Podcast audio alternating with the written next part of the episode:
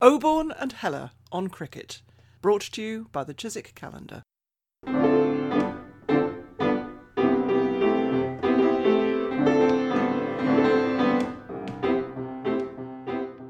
Hello, it's Peter Oborne, and I'm here in Wiltshire. Hello, it's Richard Heller. I'm in southeast London. Today we have an absolutely thrilling guest. He's got a public of around perhaps more than 300 million worldwide, uh, which is certainly a great deal more than mine and even more than yours, Peter. And We're delighted to welcome cricket lover and novelist Jeffrey Archer. Good morning. Jeffrey, thank you so much for joining us. I'm delighted. And a very good morning to you. Jeffrey, it's such a thrill to have you. You're a great cricketer. You've said so much about cricket. Cricket looms large in your short stories and not in your novels. And so, first of all, can we ask you, Somerset, what are your first memories of being a young lad in Somerset and watching cricket? Well, of course, what's sad about that is it can't happen to a young man in Somerset nowadays because I was brought up in Weston-super-Mare and we had three of the county matches at Clarence Park in Weston-super-Mare and they've been cancelled for many years. So my first love of cricket came when I went down to Clarence Park to watch the Somerset team in the 1950s, where I, I sold scorecards, I helped on the scoreboard, and I worked mm-hmm. in the tent. But I was sacked for working in the tent because I worked out at an early age that the tea interval came at 20 to 4. And so in my tent, which was one side of the ground, and there was another tent the other side of the ground, I had a dozen teas and biscuits ready at 21 minutes to four, and I'd sold them all immediately. And my tent made twice as much money as the other tent, and I got the sack because the unions didn't approve of the way I worked. I think that was when I first discovered hmm. I was never going to be joining the Labour Party.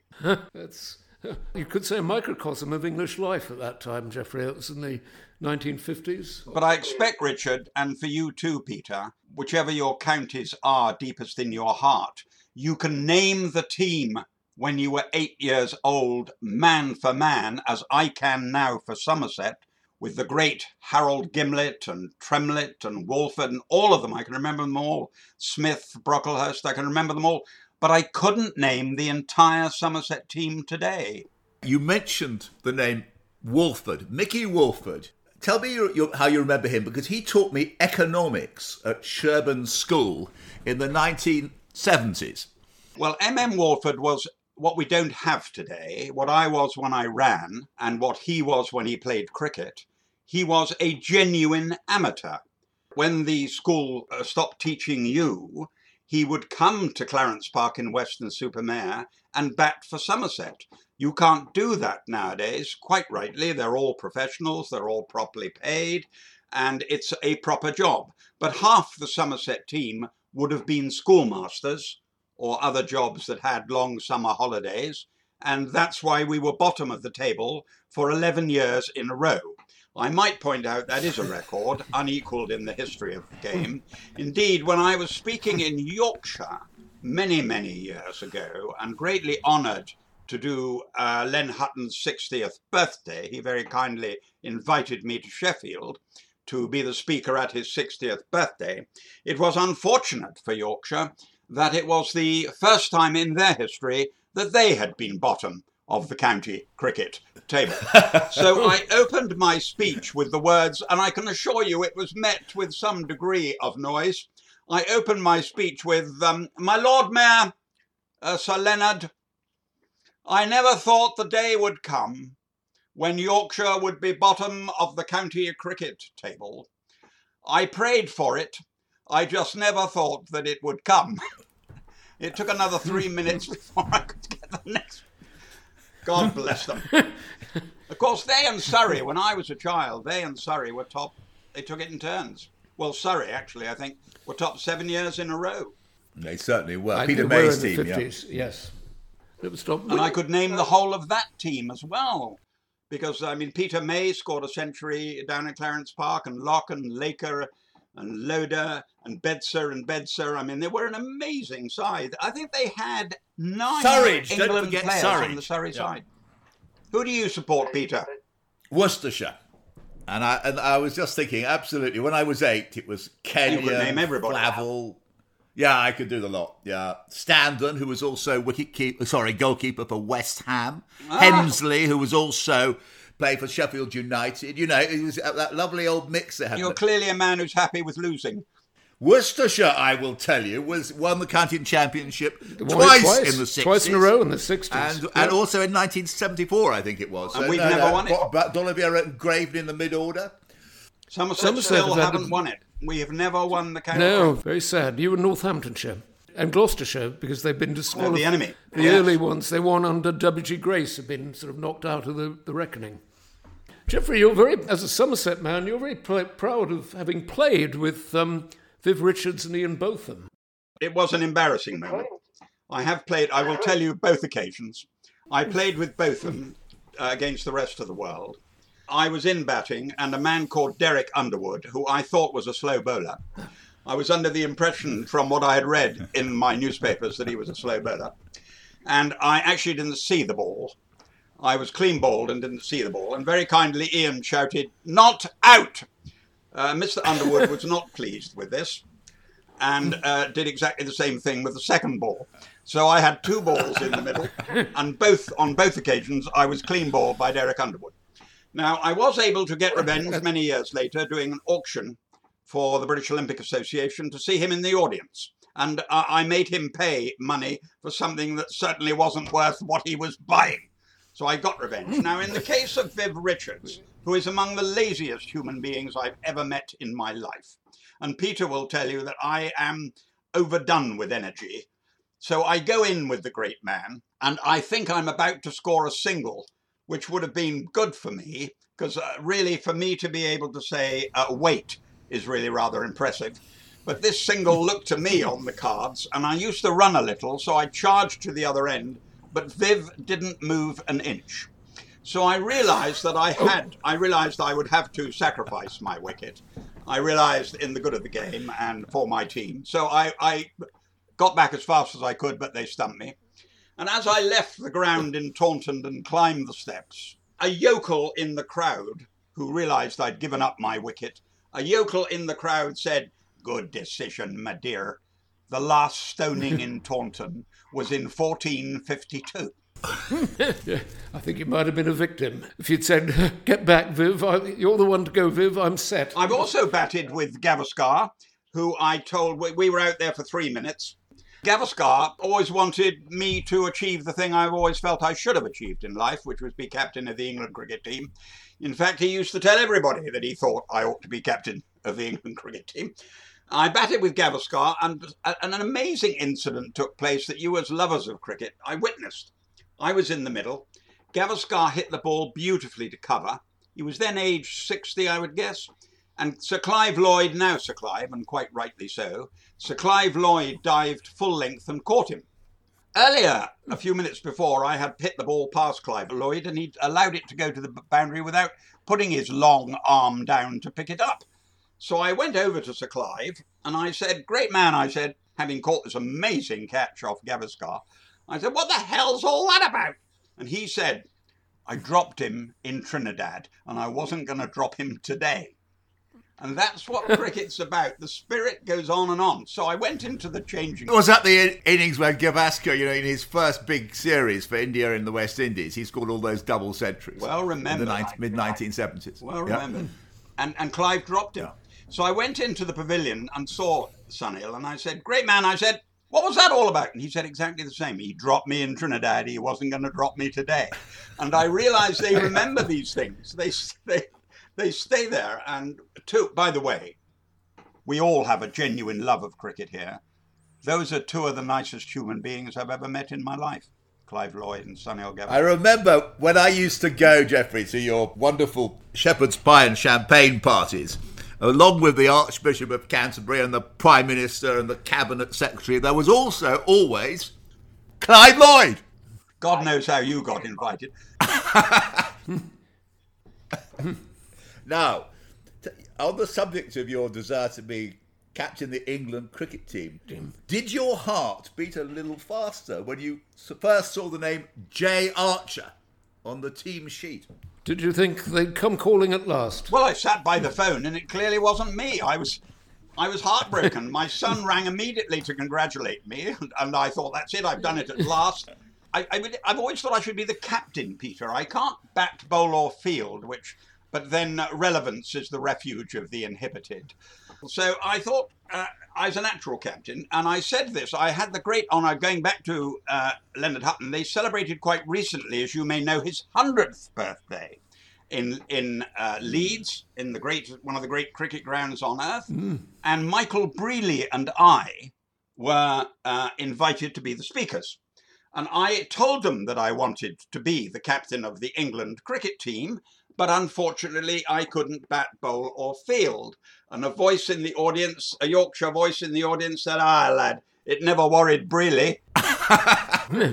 who I think's probably who I think probably the best captain in my lifetime, best England captain in my lifetime. I think so. I think that most people would agree with you. Jeffrey, what, what are your feelings on Botham's peerage? Um, Ian is a very remarkable human being. I've had the privilege, because he was a Somerset boy, of knowing him for. I've known him for 50 years, and he's a close friend.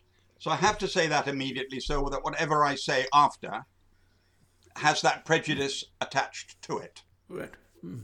If he had been born in 1920, he'd have got a Victoria Cross in the war. He's among the bravest squashbucklers I've ever met in my life. There's a side of him, there's a highly intelligent side of him that makes him a good companion. I was delighted when he got his knighthood. He got his knighthood not for cricket, he got a CBE for cricket. People forget that. He was awarded the CBE when he retired. He got his knighthood for his services to charity. And I've been on those walks with him and done the leukemia stuff with him and done auctions for him. And he's not a fly by night charity supporter. It's year in and year out, day in and day out. So the knighthood delighted me. The peerage appears to have been awarded on the grounds that he supported Brexit, and the current Prime Minister, of course, uh, led the Brexit campaign. And so I accept that. It's a political decision. I accept it having been a Remainer myself. So I accept it on political grounds. I can't in my heart believe we'll be seeing him regularly in the House giving us speeches. But I wait to see. He'll be a big asset if he chooses to be to the Lords and Commons cricket team. Uh, either as I should think, either as a player or as a, as a mentor. I am one of the few people on earth who's actually been dropped from the Lord's cricket team. I mean, I was so bad that uh, they ended up deciding I'd have to be an umpire and be polite about it. But uh, there it was. Uh, Ian indeed can captain us. That would be wonderful. Uh, uh, and the late Colin Cowdrey, who I loved, he used to captain us. Uh, and there was another. You will have both met him. There was another lovely human being. I mean, just such a nice, nice man who stood by you in good times and bad. Great cricketer. He told me a Len Hutton story. His first time, he couldn't believe it nowadays, Peter. You couldn't believe nowadays. Well, you could both because you understand the game. He didn't meet Leonard Hutton until they were in the changing room for the first test. He'd never met him, and he was the captain. Uh, Len was the captain. It was in did- Australia, was it? We're in Australia. about, uh, Yeah. yeah. And he walked out on that the famous pitch. tour. Yeah. He walked out on the pitch, and and he said, "I got a I got a four in the third over." Colin got a four in the third his third over, and he swears to me this is true. Len came up and said, "We're not in a hurry, lad." I used to love sitting next to him. He said, "We we were we got a particularly boring member of the Lord speaking when I was sitting on the back benches with Colin." So I said, "What did you do for the weekend?" He said, "I was going to retire, Jeffrey. I thought seventy was a good age to retire." So I went to play a match with the Heartbreaks, or whatever, you know, Tim Rice's lot. And I've decided I can't retire. And I said, Why not, great man? Why can't you retire? He said, Well, I think if people knew that my final innings was Court, Cleese, Bold, Rice, this would not be a good way to go. God bless him. Great man. Loved him. Now, he I made a mistake on as well. And I'll go back to your point, Peter, because I could see where you were coming from with your political plane stretching. When John Major made Colin Cowdrey a lord, I faintly disapproved on the grounds that John loved his cricket and that this seemed to me personal. Uh, but there you are. I have to tell you, Colin Cowdrey was a brilliant lord.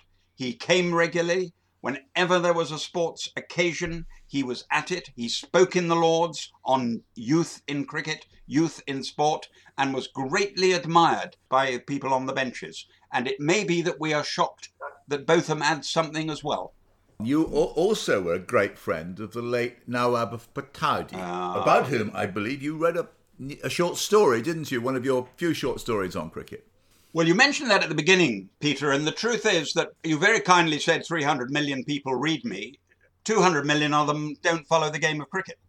So it's no use putting it in a novel, I'm afraid. So I do it in short stories. Now, the Nawab was captain of Oxford, as you know, and captain of India, as you know, and tragically lost an eye in an accident, but still went on captaining his country. He was the most remarkable gentleman I go to India a lot. They're very, very kind to me there.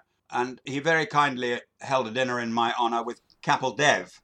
While we're on the subject of India, uh, we had last week Ahsan Mani, the chairman of the Pakistan Cricket Board, a very distinguished man who Indeed. transformed the finances Indeed. of world cricket. And he was we were asking him about something which all of us, everybody listening to this will know, we must get the India Pakistan Test Series back on board. Yes, of course. And we were talking to Ahsan about this. How could you use your influence in India to make it happen? Because we, the world needs it for all sorts of reasons, not just cricketing reasons, but political reasons to end the tensions between the two great countries. It's ve- it's very sad, isn't it? Because you're quite right.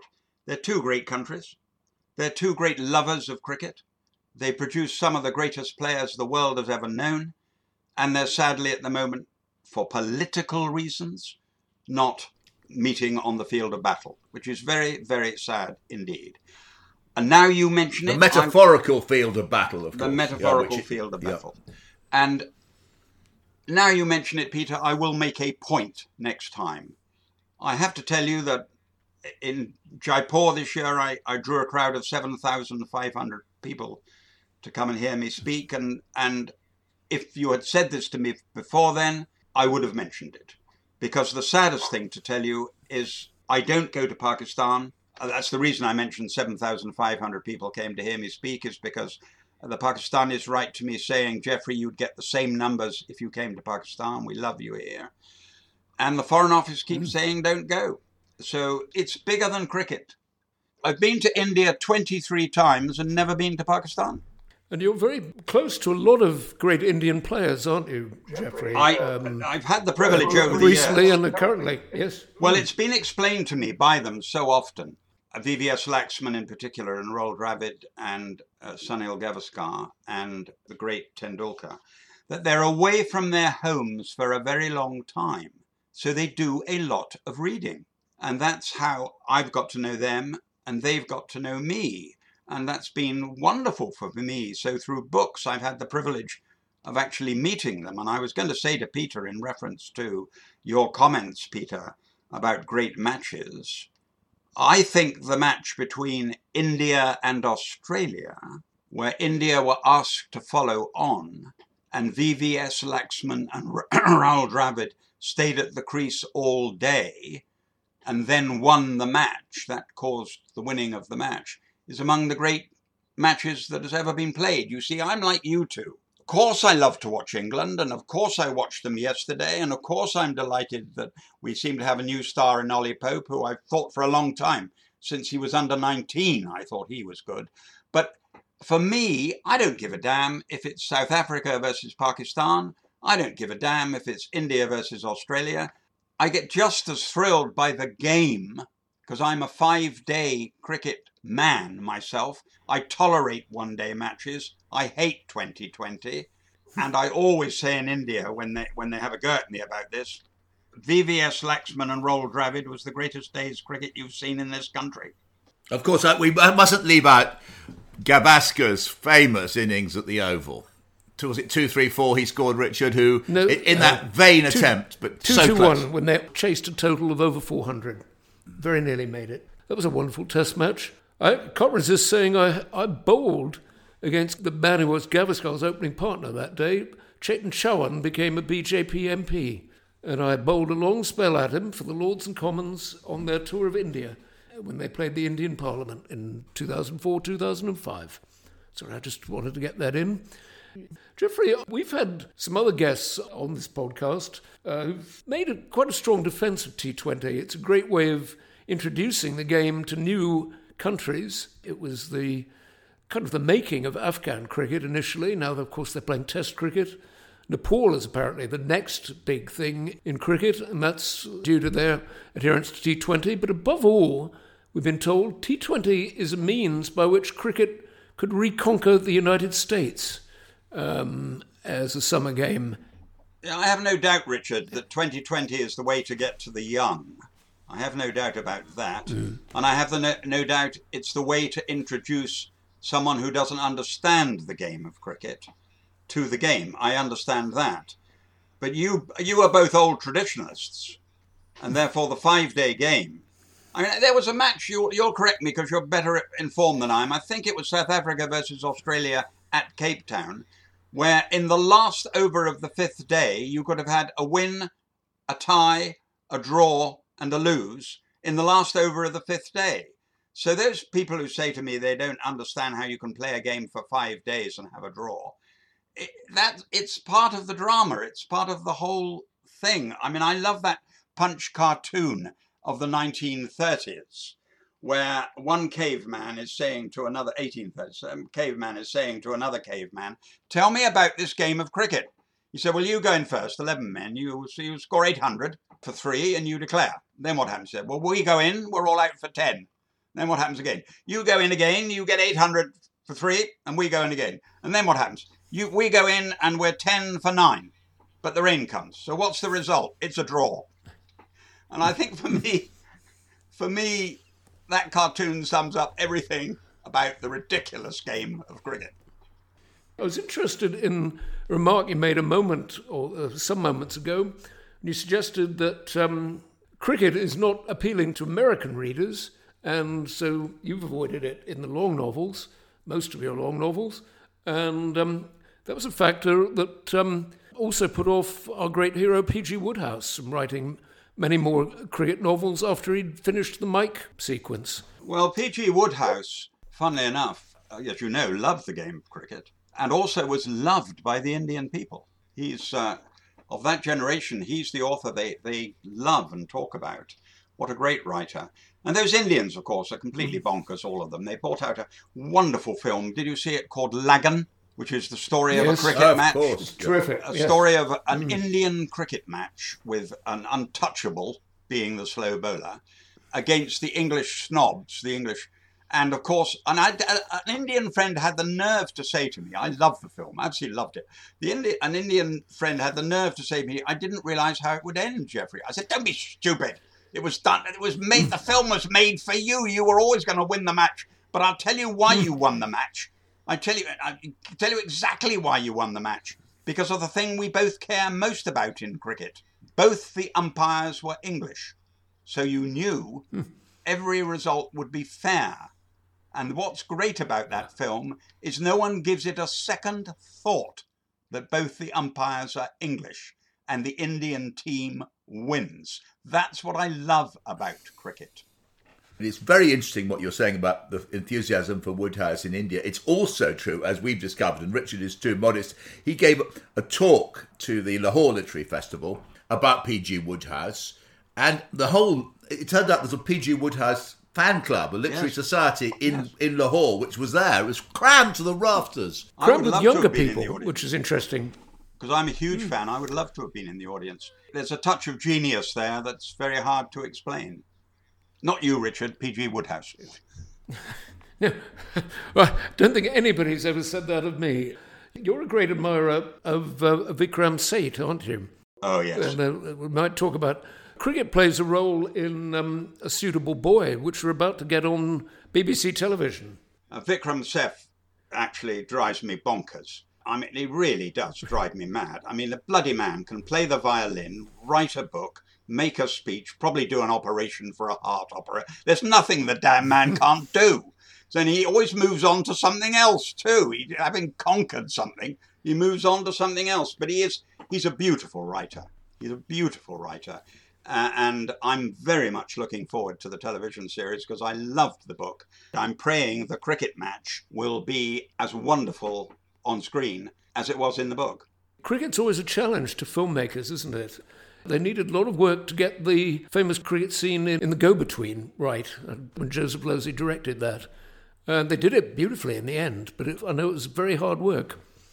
I'd like to go back to the century because the ending this century reminded me a great deal of um, a lot of school stories about cricket in the sense that it, as a century ends with a sort of double act of great sportsmanship.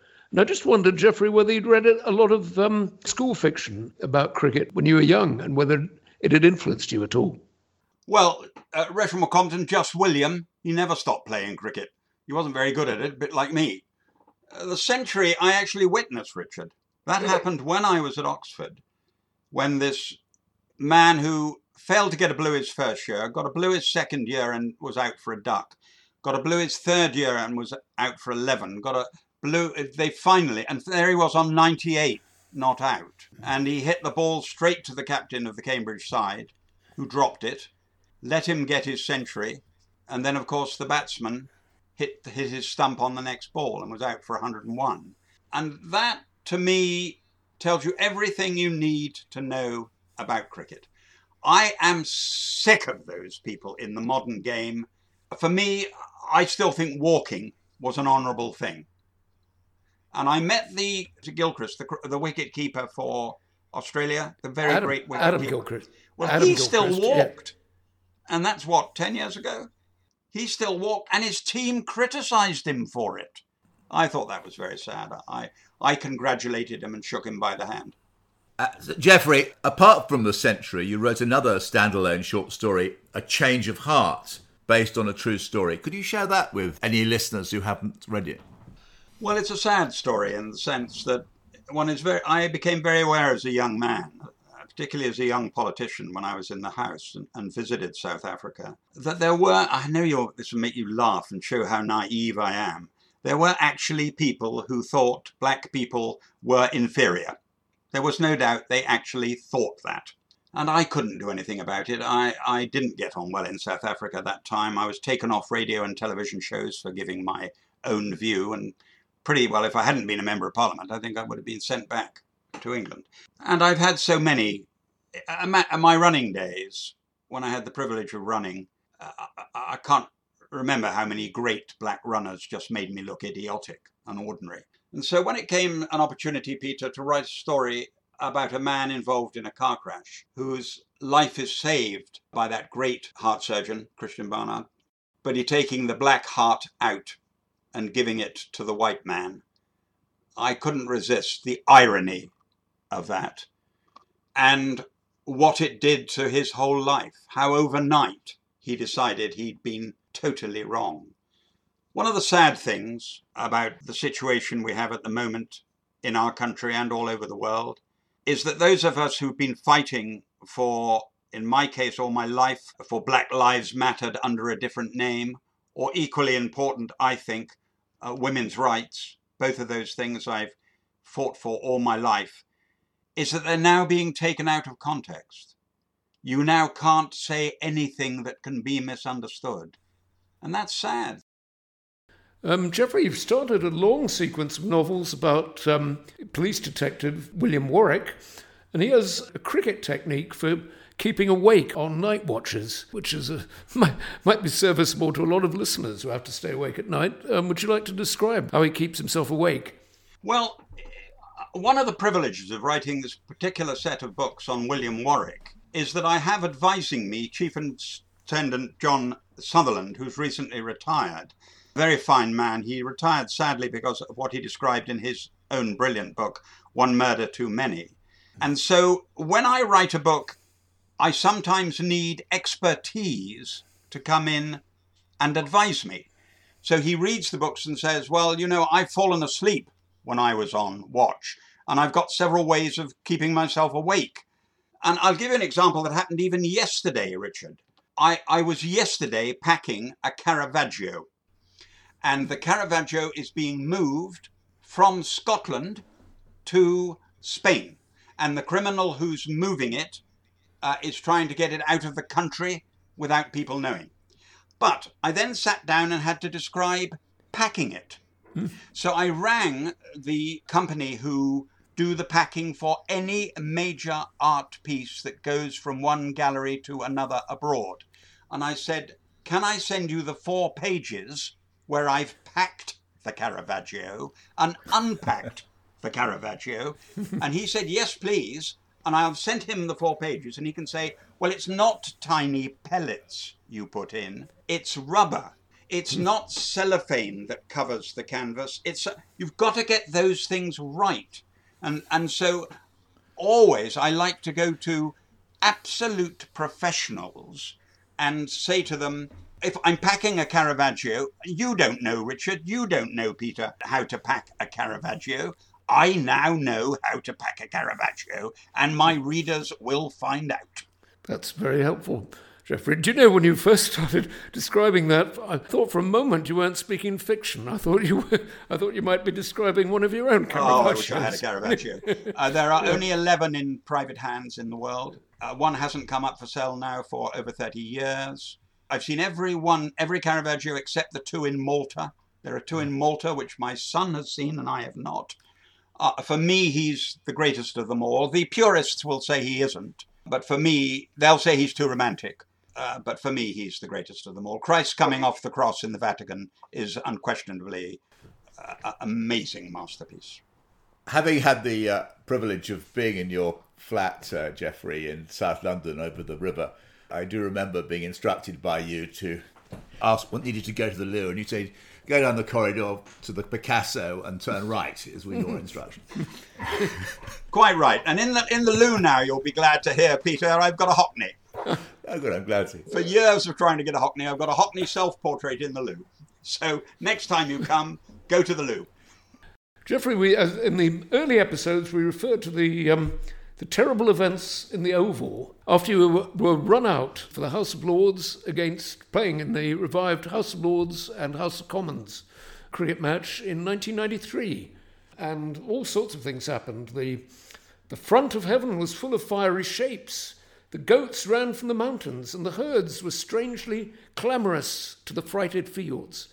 Um, there's been a sort of code of omerta about those events. Do you want to give your version of them now, Jeffrey, or perhaps you'd like to deal with them in fiction in one of your not one of your forthcoming Well, I feel it's important for you to know, Richard, that the crowd of 60,000 at the Oval that day had come to see me bat, not to listen to you hmm. waffle.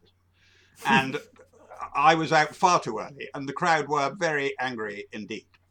I felt I should point out to the crowd that uh, my highest score ever in cricket is uh, the same in snooker and the same in cricket. Uh, my score of 32 is the highest I've ever managed in my life. And I was determined to get 50 at the Oval, uh, aware that of my batting talent. And so you're quite right. There was complete uproar, and the pavilion, and many people wrote to the Times about it. Others said they wanted their money back. They had come to see the great man score, and he had not been allowed to. He'd been treated disgracefully, and I agreed with all those comments at the time.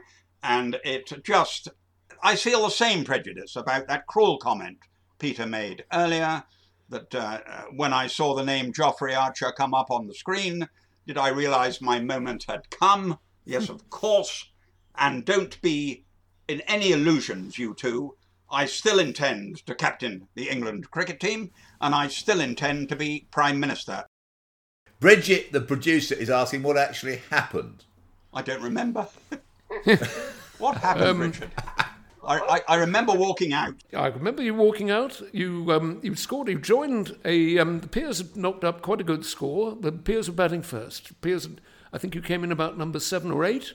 You joined. I think it might have been Lord Bramall. As a matter of fact, Lord Bramall, up, the Field Marshal, you, Field Marshal Lord man. Bramall, I think, was the was the who was non-striking batsman, disgracefully treated towards the end of his life. wasn't he? Yeah. Great man. Then what happened? I was with the field marshal. You were with the field marshal, you'd scored a few runs, and then you were cruelly and savagely um, run out. by the field marshal. Not by the, well, I, I don't know who. Well, I just want to tell you but about the field yeah. marshal. It's very interesting you should mention the field marshal Bramall because he and I had one thing in common. He also thought he ought to captain the England cricket team, mm-hmm. and so he ran me out because he was fearful. He was fearful that I would be rung up by Ted Dexter and asked to captain the team, and that he wouldn't. Truth is, he never made it. He did go on to be president of the MCC, and I'll tell you a lovely story about that, Richard. We were in the box for a test match at Lord's. And I turned to the field marshal and I said, Field marshal, you see that man standing in the crowd out there on his own, England versus Australia? Did you see him? He said, Yes, Jeffrey. Uh, I think he's going to be Prime Minister of Australia. Oh, do you want to invite him up, Jeffrey, if you say so, sir? So I went down and I brought him up and introduced John Howard to the Field Marshal, who was Prime Minister for 11 years, and Her Majesty gave him the Order of Merit. And the Field Marshal never forgot it. He said, You know, you saw him in the crowd and brought him out. I'd met him the year before when he was leader of the opposition. And there wasn't any doubt in my mind that he would be the Prime Minister of his country. So we became close friends. And of course, he loved the game of cricket. Absolutely, totally prejudiced. I mean, he's one of those men. He's like Robin Butler, if that name means anything to you. Yes, they are totally prejudiced when they discuss cricket. They're absolutely not sensible. They think their side is the best in the world, and if they haven't won, the other side have cheated. I have always thought nothing wrong with losing if you lose honourably. Not in the case of John Howard or It's interesting because Robin, of course, Robin Butler, having been the uh, cabinet secretary, where he has to be absolutely impartial and fair-minded about everything, you're saying he completely lost it and became most partisan, fanatical supporter when it came to cricket. Yes. And he was, to be fair, Peter, as you will remember, a brilliant cabinet secretary, much Yes. respected by both sides, much respected by both sides, and remained a close friend all my life. And he and that other lunatic, Harold Wilson, he was another one who thought, I mean, he thought Huddersfield were actually better than Milan, you know, I mean. he, would stop. Oh, Jeffrey, he said, did you watch Huddersfield last week? I said, no, Prime Minister, I didn't. Whoa, it was a wonderful match. 3 1. Let me take you through it, Jeffrey. It's completely bonkers. It's very kind of you, Prime Minister. Thank you. Jeffrey, what I'd love to ask you about, because you wrote so eloquently on a really unusual subject in your prison diaries, which is cricket in prison. Tell us about how much it meant to you and to the other prisoners. Well, prisoners are funny because there, there I was in the middle. Lag before wicket was what I was actually out for in my first match. Uh, there I was on the field with murderers and with all sorts of very evil people. But what genuinely shook me is on the cricket pitch, they thought cheating was not on. They were very, very, very careful that no one could call them a cheat. So I said to one, one I was the umpire, and one of the fast bowlers went over the line, and I said no ball, and he said what was that for, and looked as if he was about to kill me. I said you were an inch over the over the ball, and if you do it again, I'll give another no ball. And he was so hmm. respectful and polite. So the game of cricket brings some very strange people together. But throughout life, Peter, I found that on a cricket pitch, you don't know where anyone comes from or what they've done in their life. I mean, they it's one of the great levelers, cricket. And at the other extreme, there is one particular. Clive Lloyd will tell you who this is, but I won't. But I was there when it happened. There's one particular match where where Clive was going to captain a guest team.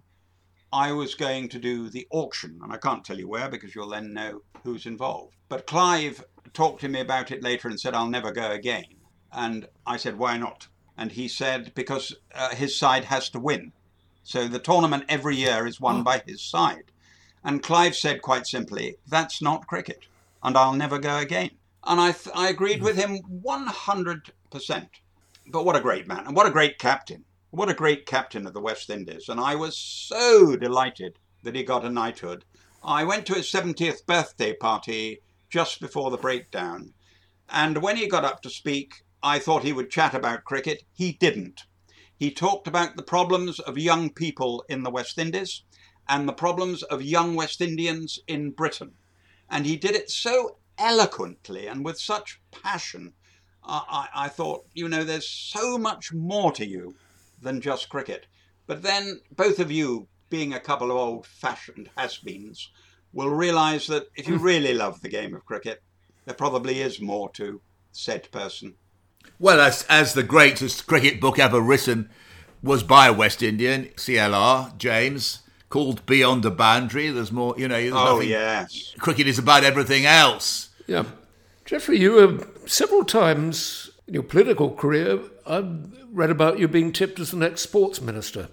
I don't know if you ever actually ever coveted the job, but um, we're not going to make you sports minister Ah, with absolute power in the in the new government of national salvation that's coming up.